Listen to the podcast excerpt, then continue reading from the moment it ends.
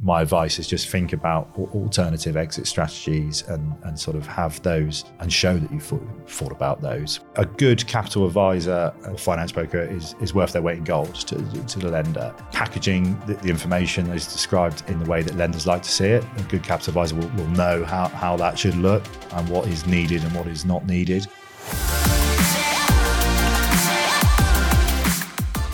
Hello, my name is Alex Harrington Griffin. I'm your host of the Real Developer podcast, powered by the awesome LandTech, creators of LandInsight and LandFund.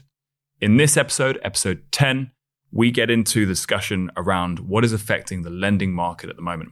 My co host, Ollie Holden, senior broker at LandFund, joined me to talk to Callum Ferguson, head of business development at Clearwell Capital. And together we got into everything from the importance of having a plan B exit, doing your DD on your choice of lender, whilst also looking at the value a broker brings to the table. Remember, if you enjoy the episode, please like and subscribe. And on that note, let's get on with the show. Hello, everyone, and welcome to the Real Developer Podcast. My name is Alex Harrington Griffin. I am your host, and I'm joined by co host Ollie Holden, senior broker at Land Fund, part of the LandTech ecosystem. Morning, Ollie. Morning. Thanks for having me. And we are getting into a part two of a conversation uh, on the funding landscape for SME developers. We've got Callum Ferguson, the head of business development for Clearwell Capital. Um, and in episode nine, we went into a little bit about the external, the internal process, sorry, of Clearwell Capital, what developers can do to be mindful of the current landscape, um, how they can work in it with any lender, and what they need to be mindful of as well. Um, this session for our audience is to get into a little bit more about the external environment and the risk that comes with development at any time and obviously the lenders. But what we're trying to do is to get in people's head the mitigation and obviously understanding from a lender's perspective what you see as potential um, risk elements or greater risk elements for the next year, but also things you think you're excited about. So we can talk about positive things as well. Excellent. Um, to kick us off, Callum, for you guys as a lender, what do you think is some of the biggest challenges you've got? And then how are you positioning yourself to make sure that you can lend as much to SMEs next year?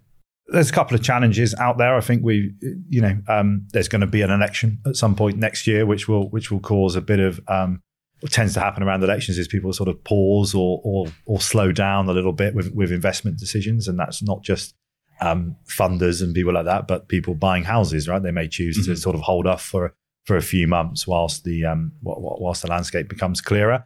Um, we've also got sort of high interest rates, albeit more stable interest rates now that, that, that sort of, um, I think people can kind of understand what their mortgage is going to cost them if, if they move now over the next two or three years. So, so, um, although that is still a challenge, it is also maybe we're over, over the brow of the hill, if you like. Um, so, so from a lending perspective, we're, we're making sure we're, um, communicating and collaborating with our with our current borrowers, making sure that we're on top of everything that they're looking to do next year, and making sure that we're kind of um, best placed to help them with, those with, those projects. Um, we're also sort of making sure we're um, speaking with the, the, the market of capital advisors to make sure they know exactly what sort of products we're offering and and how we see um, the, the, market going forward. Um, so really, just making sure that people know what, what, what Clearwell want to want to do in terms of a lender, and actually making sure that the people we want to lend to also um, know we're there to support them. Um, you know, I, I, did I wrote a piece at the start of this year for, um, for for a sort of industry publication, and at that point there were a lot of uncertainties. I feel in, in the market, you've got sort of, and there still is a bit of global conflict going on. You've got a, a sort of political situation in the UK, which always seems a bit on a knife edge, and and you had interest rates that were rising quite rapidly. I feel that although none of those sort of things are completely resolved, they are more stable and it's a better position to look to underwrite at the moment because you, these things are now baked into people's expectations. Um, the shock, basically, shock factors are sort of baked. Yeah, e- exactly. And the other thing was you had you had a lot of um, growth in house prices over the yeah. over the COVID period, and uh, you know everyone kind of knew that you're underwriting on data that is going to ta- is going to taper off or or at least flatline at some point. So you, you just don't want to get caught mm. in that in that position where you've underwritten against a, a, a, high value, which which is tailing off, and you've got other pressures that are, that are leading to to construction um, costs, you know, and, and, other things going up, finance costs going up, it just squeezes the margin on the deal. So I feel like it's a better time now to underwrite a deal than it was um, 12 months ago. And that, that might sound a bit strange, but, mm-hmm. but, but it, it certainly is. Can I just I suppose, fast track a question on that as well, because one of the things in doing our initial research and getting to know Clearwell, for me anyway, um, was that you sent me the house price guide that you produce. Yes. Um, that obviously is a fair bit of work. How does that feature in your underwriting decision making process? What is the purpose of those kind of documents um, for your borrowers and your internal perspective? I mean, from an internal perspective, it's, it's something that we do do on a monthly basis, so that we, I think, will feel we've got the best handle on on what on what's happening, and uh, the best way to do that is to understand the kind of binary data points that, that are going into that. So stuff like mortgage applications, you know, um, house prices, growth, all that sort of thing. Um, listening to the news and picking up those bits is not the best way to do it. Um, actually, if you look at what's happening, um, and, and that's the purpose of that document to, to sort of give you a, a sort of, um, you know, a number of charts, a number of graphs, a number of sort of data points that can say, this is what has been happening for the last three view. months, a more real mm. view, you, you know, um, and that should allow you to identify trends, um, you know, and sort of see, you know, make some some judgments as to where we are. Um, so the purpose of it internally is to give our sort of um, you know the leadership team a, a sort of a, a, reference point to sort of make make decisions on on where we are going to be in terms of gearing and uh, products and that sort of thing. Um, so taking that into account and looking at that over the over a period of time. For, in terms of our in terms of our borrowers, it's sort of um, you know it's it's for them to understand that we that we look at all these sorts of things and we are we are making informed judgments, hopefully, on, on, on what's happening in, in the price in, in, the house prices sort of spectrum in in you know interest rates, what's happening with those, what the forward curve is saying. Mortgage approvals is a big one that we've we've been looking at, and also planning applications, so we can mm. make a mm. judgment on how much or little there may be there may be coming through over the next over the next couple of years. So um, there, there's a number of different things in there. Um, it's it's to hopefully give you the best, most informed starting point to make a decision. You know, no one can predict the future, but you know you can be as up to speed as possible on what's been happening in in, in, in the sort of short to medium term. Well, hopefully, some of LandTech's data or data sets, you know, whether it's from Home Tracker we had into the studio uh, a couple of weeks ago, um, or the planning reports can make their way into uh, your house guide index yeah, at some point. Can I just ask quickly? Does that feature as part of the consultation process when people are get you getting to know a new borrower, you're looking at a scheme? Because obviously, you know, if you've got that information to hand, if it was in our team, and I know the data that goes around LandTech obviously is circulated so that we all have an idea of what is going on in the market and we can, you know, everybody in the business can be aware of what our develop our clients are going through. Does that feature as part of the initial discussion to say, great, really like your proposal, your timeframes, everything else? Have you factored in this is what we're seeing at the moment? Does it become part of a consultation to kind of fine tune, or is it more just a checklist for you guys internally? It, so far, it's been used in, internally. I think you raise a good point. It could be used actually in more of a consult, consultative way with, with our borrowers. Um, but I, I, think really, um, you know, we want to understand that our borrowers have thought about the exit and and have we thought about a couple of different ways we may exit if things aren't aren't, aren't fantastic out there.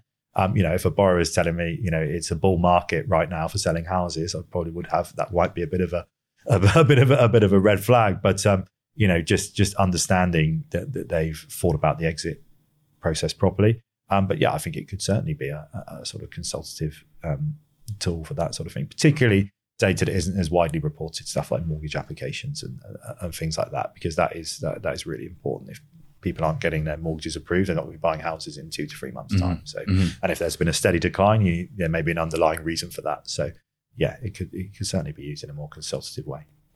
So, Callum, you've mentioned a lot on what Clearwell do in terms of the underwriting process, um, and you know we both know, we all know that historically 2023 was a tough year for valuations. Um, and you mentioned previously that one of the main things you're seeing are longer sales periods at the back end of these developments, which you've just touched on there. Is there anything that you can share that would help or a developer would help a developer in the current situation, current market, when considering lending with that in mind? Yeah, I think I think uh, unfortunately, you know, factoring in higher finance costs should be, you know, you always have a, te- a, a build contingency in the numbers you put forward in an appraisal. I would think for from a developer's perspective, having you know realizing that finance costs may be a few percent higher than you uh, when you would imagine because you know it, we we are not seeing lots of off-plan sales at the moment. We're not seeing you know um, that's it's not that sort of market. People want to go into it. You know, want to go into the property. It, it, needs to be dressed. You know, it needs to be you know almost oven ready if you like to to to, to buy. Um, so uh, appreciating that that period may may stretch longer. Um, uh, so I think from from the outset, maybe being a bit more cautious in your sales expectations um, themselves may may save some issues later on where, where, when you're already a bit further down the track. Um, and I think also exploring the other kind of um, exit um, strategies that are out there. I mean, there's things like LDS sales guarantee, which I know we've yeah. spoken about in the past, which you know is is not a perfect solution, but it is a, a solution to you know give you that certainty that there is that there is potentially a, a, a fallback exit there, which in this sort of market, I think most lenders would appreciate. There's also, you know, there's a lot of um, registered providers and, and, local authorities out there that have actually quite large budgets to to sort of buy affordable affordable housing. Um, so engaging with people like that at an early stage and showing that you've had those conversations to to, to, to lenders it can be a really good way also to to mitigate. Yeah. You can show you've got a a fallback scenario lined up, or it is it's at least in the stage of being worked on, the lender's far more likely to kind of, you know, maybe challenge the valuer on on the sales period, or maybe say, you know, can we underwrite something something lower? Um, I think the problem you had over 2023 is the fact that you've also had base rate going up. So so the buy to let option, which was quite often the kind of, you know, get out of jail free card, if you like, of sort of well, been delayed in the build, but I can I, I can rent them or or get a, a dev exit product to, to, to sort of um, find my way through, it has been harder to, to, to get because the loan's been more expensive, expensive than you expected, and the new loan is more expensive because the because the base rate has, has gone up. So I think now things are, a bit more stable. It should be a bit easier to to kind of work through that. But that that would be my advice: is just think about alternative exit strategies and and sort of have those um, and show that you've thought, thought about those when, you, when, when, you're going into the initial underwriting stage, because a valuer may well stick three to six months on the end of your sales period, which will affect the, the amount of money you're getting on day one from your lender. It's quite a nice segue, actually. One of the questions I wanted to ask you was about where do you as a lender see risk, and more specifically, where is there more risk than in certain areas than in others? We've spoken about delays there, um, which obviously with increased interest costs, you know, that starts to become far more relevant far more quickly. Um, but as a lender, where do you see the bigger risk? Is it planning delays? Is it the sustained high land values? Or is it the housing market and you know, values going down, going up? We're not entirely too sure where they are at the moment. Where from your seat is the most or the biggest risk at the moment to you? Yeah, it's, inter- it's an interesting question. So actually, I'm going to surprise myself a bit with the answer because we don't really do much planning lending, but I do think that is the biggest risk to probably the sector as as a whole. I mean, uh, you guys at LandTech maybe know better than I, but but the the number of planning applications being approved and actually being submitted, which more worryingly is is dropping quite quite drastically and has been so for the last 18 months or so. So there will undoubtedly be less development projects being started over the next two or three years, which is mean there's going to be more pressure on supply, which is then going to fund into funnel into the second, you know, part of the question, which mm-hmm. is, you know, that will undoubtedly lead to higher prices and land value will be will stay high because a consented site will be will be more sought, yeah. sought after. Um, and as we know, if the land value is too high, the project is almost under stress from day one because you haven't got the correct margin in there. People then looking to take shortcuts and you know to to sort of keep costs down and that ends up with a, with a less desirable, um, you know, project. And and you're you're building things that people are going to live in. You know, if they don't, if if it's not done well, if they don't like it, they just won't buy it. It's not the sort of asset that you know. You know, of course, if you drop it down enough, it will most will most likely sell. Mm. But mm. you, you know, it's it's got to be it's got to be finished, you know, accordingly to to the target market. So so that a lot, a lot of those things are interlinked. But I think certainly the the, the sort of level of planning applications is is probably my biggest concern um, going forward. I think the the kind of value um, questions are, you know, always they're always very important. And I think land value is always notoriously sticky. It's called residual for a reason, right? It's the last thing that, yeah. that, that changes in those in those valuation reports. So, um, you know, I think yeah, that that is a, that is a concern. Thanks, Callum. So, as we've just discussed, there's a lot of moving parts in arranging a loan facility. Where's the value in a borrower bringing a debt advisor to the table? Someone such as LandFunds that are there from start to finish. There's a huge amount of information that we bring to the table from the LandTech ecosystem.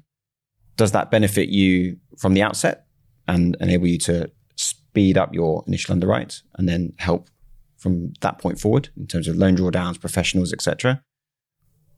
Or do you find there's a bit there's too many sort of chefs in the kitchen, so to speak?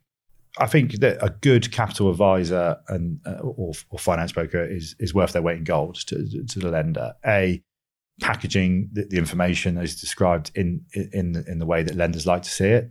A good a good capital advisor will, will know how how that should look and what and what is needed and what is not needed. Um, so packaging that up in the first instance gives the, the, the lender the sort of best chance to review it quickly. Yep, this looks like a professional uh, you know outfit that, that, that, are doing something sensible. So you you can get your, your terms nice and nice and quickly and get the process off to a good start. And also once once you're in in the thick of it if you like when there's lawyers when there's valuers when there's monitoring surveyors involved having that sort of conduit between the two parties um, it, it is incredibly useful and, and, and, in my opinion does add does add a great deal. Um, you know that there are certain times where it can feel like there's too many chefs but that is generally um, the exception to the rule, I, I, I would say. Just going back to sort of the market situation as well, one of the things I was interested that you shared with us in our briefing session was around, you know, we we know there is a lot of um, stress for the contractor space at the moment. You also spoke about the consolidation of small lenders, and obviously that comes with a degree of sort of developers thinking, well, I wonder if it's going to be my lender, or, or you know, I wonder what can happen if I go and work with a certain lender. How do you think that process is going to affect borrowers, both from existing debt and people who are in the process or about to take on that uh, a new loan? In this process in general, both parties are doing their due diligence, aren't they? So, so um, we've spoken a lot about the, the, due diligence that we will do as a lender on, on, on the development and the developer, which are the two, two, two elements. But I think the the borrower and the capital advisor should also be doing their due diligence on the on the lender um, you know, understanding where they are, how they're performing, you know, kind of um, knowing where their funding comes from. That, that, that's a big a big question that I think you know good capital advisors always ask and should be able to to um, pass on to their borrowers. And it's a great it's a great question here from a borrower. You know, where where does your money as the lender Absolutely. come from? Because um, it, it, it's really important. Um, as for consolidation, um, you know, we'll see in 2024. I think there's there's certainly a, a chance that that, that happens. Um, I think you're starting to see sort of across property as a wider industry. There's been a few quite large deals um, this year. You know, um, CoStar, for example, by um, was it Prime Location, I, I believe, or, or, one of those websites. You've also had Cheston's, a, a very you know um, famous London agent, be be bought over by by European funds. So across real estate as a whole, there are sort of um, there, there, are some sort of interesting transactions happening um, across various companies. Um, how that will affect the lending landscape the next year, um, you know, we, we, will we will wait and see. Um, but yeah, I would I would always be pro asking your kind of funder directly. You know, where does your money come from? And if if they can't answer that, then it's it's probably it's probably a, a sign to maybe to, to, to maybe you know dig a bit deeper. I think I'm going to ask politely if you can give us a bit more detail on that as the last piece. So we always finish our episodes with the real advice and we try and condense a 60 second sort of take key takeaway. I was going to ask you about equity because it always comes up, but I think actually that's a really good point because as a former developer, I would always just feel that I'm beholden to the, the terms I can get, see if I like the person I'm working with, see if the broker says, you know, that's a good, you know, you're, get, you're getting a good deal. I probably wouldn't have taken the time. And I'm not saying just purely for those new developers, obviously those who have become, you know, quite sort of nonchalant in the way they do things because they're confident, probably again wouldn't go back and ask them those questions. Is there one or two points that you think beyond asking what is your source of capital that you think a, a developer should and could be asking their potential lender to make sure they do understand who they are partnering up with? Yeah, there's a, there's a couple of things. I think certainly that question would be would would be number one on my list. Is is where does the money come from and, and how solid is that? I would also ask if I was the borrower always how um, rather than telling me about your success stories, which, which we all do, we all like to, you know, post on post on LinkedIn and, and other platforms when we're when we've successfully been repaid or successfully written a deal. I think I would ask the lender how the last workout situation happened with with something that um, you know didn't go so well. How did how did that process you know get resolved? Who you know how how what was the reason for it? And and ask for an example of the sort of um, nastier side of, of, the industry, if you like, um, to to get chapter and verse on that from a lender because. Um, you know, and they won't be able to. Of course, people won't be able to mention specifics, but they should be able to give you a kind of uh, a, a, decent um, synopsis of, uh, of what happened with something that, that, that, didn't go so well. So I think because it's it's one of those industries, real estate and development particularly, is that when when the sun's shining mm. and everyone's and everything's great, you know, everyone's friends. When when things get when things get a bit tough, that's when you actually find out how how sort of um, you know fair and kind of yeah. you know um, you know equitable, if you like, for, for want of a better word, um, both parties are in terms of the, in, in, terms of the in terms of the position. Um, you know, because it's that, that that's the real that, that's the real um, sort of litmus test, if you like, yeah. is, to, is to finding out who's going to stand behind what they've put forward from a developer in terms of what they've said they can do, and also from the lender in terms of you know are we going to um, you know stand behind our facility and make sure that we're you know giving the developer every chance there's a fair chance to to, to, to sort of redeem the, the, situation, or or are they going to be trigger happy and sort of you know look at any any sort of um, excuse to bring in to bring in the men in grey suits, if you like. Well, another great soundbite as well. You're, uh, you're quite good at those. You might have to bring you in for a few more to uh, finish off next series as well. Um, Callum that's all we've got time for today.